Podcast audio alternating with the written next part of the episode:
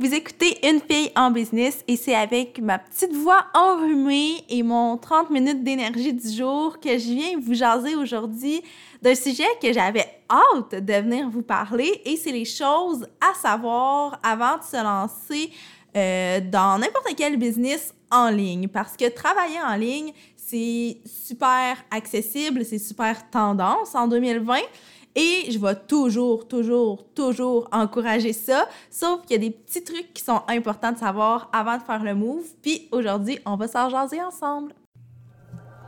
Vous écoutez le podcast Une fille en business, le podcast où l'entrepreneur passe toujours avant l'entreprise.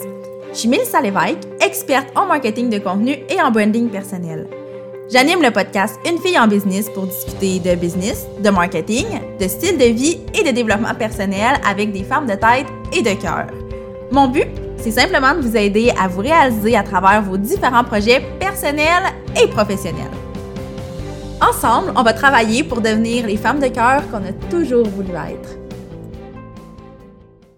Comme je l'ai dit en introduction du podcast, euh, pour moi, travailler en ligne, c'est probablement la plus belle chose qui est arrivée dans ma vie. C'est quelque chose que j'encourage énormément parce que je trouve que c'est une opportunité qui est absolument incroyable. Sauf qu'il y a quand même quelques petites choses qui sont importantes à savoir avant de se lancer, comme dans n'importe quel business, comme dans n'importe quel métier même.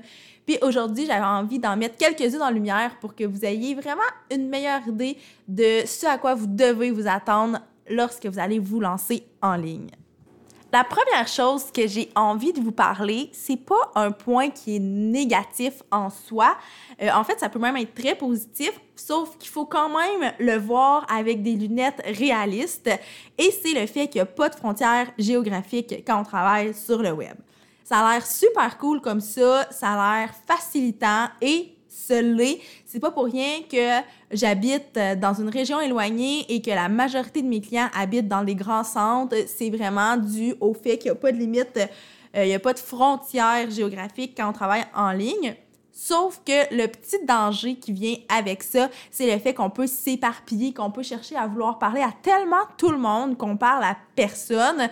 Et ça, c'est un conseil, ben un conseil, une remarque, si on veut, qui est valable au niveau des frontières géographiques, mais au niveau de votre public cible en général. Euh, j'en ai déjà parlé, mais c'est important d'avoir un persona et de ne pas chercher à s'adresser à tout le monde entre 9 et 99 ans, mais d'avoir vraiment une clientèle précise. Et au niveau géographique, c'est la même chose. Évidemment, ça ne veut pas dire que parce que vous visez les gens qui sont au Québec, vous n'aurez pas des mandats qui vont vous venir de la France, de la Belgique ou de d'autres pays, mais il faut juste garder en tête que c'est facile de s'éparpiller en ligne dû au fait qu'il n'y a pas de frontières, mais que la meilleure des choses, c'est de rester focus sur une chose, puis après ça, le reste va venir. La deuxième chose qu'il faut être conscient quand on travaille en ligne et quand on est travailleur autonome, point, c'est que oui, on est maître de son horaire. C'est pour moi probablement un des plus grands avantages d'être travailleur autonome, outre le fait que je travaille vraiment sur des trucs qui me passionnent, évidemment. Mais être maître de son horaire, là, ça veut pas nécessairement dire travailler moins. Ça peut vouloir dire ça, mais si on veut que ça veuille dire de ne travailler moins, ça veut aussi dire qu'il faut être discipliné comme personne, qu'il faut vraiment avoir une structure très claire. Et ça, c'est vraiment pas tout le monde qui l'a. Puis c'est correct. Puis être maître de son horaire, ça peut vouloir dire de travailler 15 heures par semaine, mais ça peut vouloir aussi dire de travailler 80 heures. Surtout que, je vais vous en parler tantôt, mais le web ne dort jamais. Donc, c'est facile de travailler beaucoup, beaucoup, beaucoup. Donc, moi, ce que je recommande, si je peux me permettre une recommandation à ce niveau-là, c'est vraiment de vous bâtir une routine puis une horaire que vous allez respecter semaine après semaine, un espèce de 9 à 5 sur mesure pour vous que qui va être un espèce de cadre au final dans lequel vous allez pouvoir naviguer. Évidemment, l'avantage, c'est que vous pouvez jouer avec ce cadre-là. Il va être quand même malléable, sauf que euh, si vous n'avez pas cette espèce de structure-là, il y a de fortes chances que vos objectifs soit plus difficilement atteint, euh, que vous ayez l'impression de vous éparpiller, que vous manquez de discipline, mais avec une espèce de cadre, avec une discipline de faire, je pense que être maître de son horaire, ça peut réellement être la plus belle des choses. Une autre chose méga importante qui est un apprentissage que j'ai fait à la dure, si on veut, c'est qu'avoir une communauté en ligne, ça ne signifie pas d'avoir une clientèle. Et là, petite tranche de vie par rapport à ça, il y a quelques années, quand Andréane Marquis a lancé l'entreprise Woman's, qui est une boutique en ligne, euh, j'ai assisté à une de ses conférences, puis elle était encore dans ses tout débuts, puis elle disait que elle euh, bon, pour vous mettre en, contexte, si vous ne la connaissez pas, Andréane a participé à Occupation Double il y a de cela quelques années déjà. Puis, elle avait vraiment un gros fanbase, elle avait une belle communauté en ligne. Donc, quand elle a lancé Women's, elle se disait Hey, ça va être facile, je vais faire du cash, ça va bien aller. J'ai déjà beaucoup de, de gens qui me suivent et qui vont acheter mes produits. Et au final, c'est pas ça qui s'est passé. Ce qu'elle expliquait, c'est que je pense dans la première semaine, elle a vendu un t-shirt. Donc, c'est comme un peu la preuve que la communauté, ça veut pas dire qu'on a une clientèle. Puis moi, quand elle racontait ça, j'étais pas encore à mon compte, du moins pas à 100% Donc, je me disais, ben voyons, mais qu'est-ce qu'elle a mal fait pour que ça donne ça? Et finalement, ben, je me suis fait prendre à mon propre jeu et avec le temps, j'ai aussi appris que même si j'avais une communauté en ligne, ça voulait pas dire que ces personnes-là allaient devenir des clients. Là, je vous dis pas que la communauté vaut rien. Au contraire, la communauté vaut tout, si on veut. Sauf que là où je veux en venir, c'est qu'il ne faut pas prendre cette communauté-là pour acquis. Puis il y a des gens qui sont super engagés dans votre communauté, qui vont être des excellents ambassadeurs de ce que vous avez à proposer, mais qui ne consommeront jamais vos produits ou vos services. Et c'est bien correct comme ça. Mais une fois qu'on en est conscient, ça aide vraiment à mettre son focus puis son énergie à la bonne place. La quatrième chose à savoir, je l'ai euh, je l'ai effleuré tantôt, c'est le fait que le web ne dort jamais. Donc là, il y a deux façons de voir ça.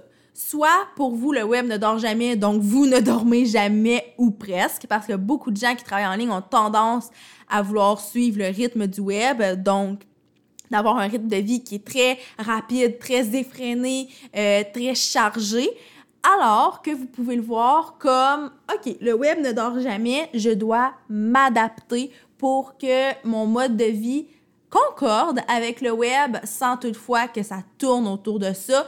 Puis je dois aussi apprendre, et ça c'est probablement un des plus durs apprentissages, je dois apprendre à prendre un pas de recul, à m'éloigner du web, et c'est ça le danger. en fait, ça vient avec mon truc numéro 5, c'est que ça devient super difficile de séparer notre utilisation personnelle et professionnelle du web puis des médias sociaux. Donc, le web ne dort jamais. Nous, on utilise le web peut-être de 9 à 5, c'est clairement pas ça, mais admettons qu'on l'utilise de 9 à 5 dans le cadre de notre travail, mais on en fait aussi une utilisation personnelle. Donc, notre relation aux médias sociaux peut devenir excessivement malsaine. Pour moi, euh, dans mes débuts surtout, ça a été très, très malsain parce que je voulais être au courant de tout, je ne voulais rien manquer, je voulais moi aussi livrer euh, quelque chose dans des délais qui se pouvaient pas, qui respectaient un peu le rythme du web. Puis avec le temps, j'ai réalisé que oui, moi j'ai une part à faire et m'adapter au web, mais je peux aussi essayer d'adapter le web à mon mode de vie. Donc j'ai mis concrètement sur papier une espèce d'horaire de médias sociaux. Euh, par exemple, vous avez peut-être vu, j'en ai parlé, euh, où j'en ai parlé donc? Dans un vlog sur ma chaîne YouTube, euh, j'ai parlé du fait que avant 8 heures le matin, je ne touche pas aux médias sociaux. Du tout, du tout, du tout, parce que justement, je veux, moi, garder le contrôle sur ma vie. Je veux pas que ça soit le web qui contrôle ma vie, même si c'est mon travail. Je me dis que n'importe quel autre métier qui est plus traditionnel, en principe, le, métier ne domine pas sur euh, la vie de la personne. Donc, le web ne devrait pas contrôler ma vie, même si ça en occupe une très grande partie. Donc, bref, tout ça pour dire que le web ne dort jamais, mais je pense qu'il faut apprendre à développer une relation saine avec le web pour pas qu'on se ramasse dans une boîte très, très rigide dans laquelle on se sent pas bien parce qu'on est à la merci du web, au même titre qu'on serait à la merci d'un patron dans un emploi traditionnel. Donc, c'est de trouver c'est quoi le rythme de vie qui vous convient, puis après ça, de voir de quelle façon vous allez pouvoir intégrer le web là-dedans, puis aussi de séparer votre utilisation personnelle et professionnelle, que ce soit en vous disant que dans vos heures de travail, vous n'allez pas flâner sur Instagram, vous n'allez pas flâner sur Facebook, mais vous allez utiliser le web de façon productive et que vous accordez une heure, soit le matin ou le soir, pour votre utilisation personnelle. Mais en vous mettant des espèces de balises comme ça, je pense que ça va vraiment vous permettre d'avoir une relation qui va être beaucoup plus saine avec les médias sociaux, le web, puis ça va avoir un impact sur toutes les facettes de votre vie. Puis je suis convaincue que dans votre travail sur le web, vous allez devenir beaucoup plus performant en ayant mis ces balises-là. Et la dernière chose qui est extrêmement bonne à savoir avant de se lancer sur le web, ben là, je dis la dernière chose, j'aurais encore 40 000 choses à vous dire, mais dans le cadre de ce podcast-là, la dernière chose dont j'avais envie de vous parler, c'est qu'il y a des choses qui peuvent juste pas se passer sur le web, même avec beaucoup de volonté. Il y a des relations humaines, il y a des liens qui se créent via les médias sociaux, mais qui sont très, très, très difficiles à entretenir uniquement grâce au web. Donc, n'hésitez pas à sortir du web, que ce soit pour participer à des événements, des activités de réseautage. Vous-même, vous pouvez euh, organiser des activités du genre, vous pouvez aller à la rencontre de vos clients. Donc, euh, moi, la plupart de mes clients en coaching, évidemment, vu ma situation géographique, je les rencontre uniquement euh, en vidéoconférence. Mais quand il des clients qui sont dans ma région, ça arrive qu'on se rencontre en vidéoconférence pour euh, plusieurs raisons, mais dans la majorité des cas, je vais vraiment faire un effort pour aller à leur rencontre parce que ce qui se passe en personne, avec un vrai contact humain, ça va toujours être plus fort que les médias sociaux, que le web. Et là, en disant ça, je veux que ce soit clair que je ne, je ne, dénigre pas pardon, le web, mais vraiment, vraiment, vraiment, vraiment pas. Je veux juste que vous soyez conscients qu'il y a autre chose qui existe puis que c'est important de s'en rappeler de temps en temps. Alors voilà, c'était les petites choses que j'avais envie de vous partager parce que je sais que vous êtes vraiment plusieurs à vouloir vous lancer euh, dans le laptop lifestyle et je vous encourage fois mille à le faire. Mais les petits trucs que je t'ai partagés aujourd'hui, c'est des trucs que moi j'aurais peut-être aimé savoir. Il y en a que je savais déjà, il y en a que j'ai appris au cours de mon parcours puis en vous lançant, c'est sûr, sûr, sûr que vous allez faire des apprentissages en cours de route. Mais si au moins vous pouvez avoir ça dans votre petite poche arrière, je pense que ça peut vous être super utile. Donc sur ce, je vous laisse vaquer à vos occupations. Je vous laisse aller bâtir votre business, aller bâtir votre carrière, aller prendre du temps pour vous, vous développer en tant que personne parce que ça aussi, ça contribue à votre succès dans votre entreprise et on se reparle la semaine prochaine dans un autre épisode de podcast.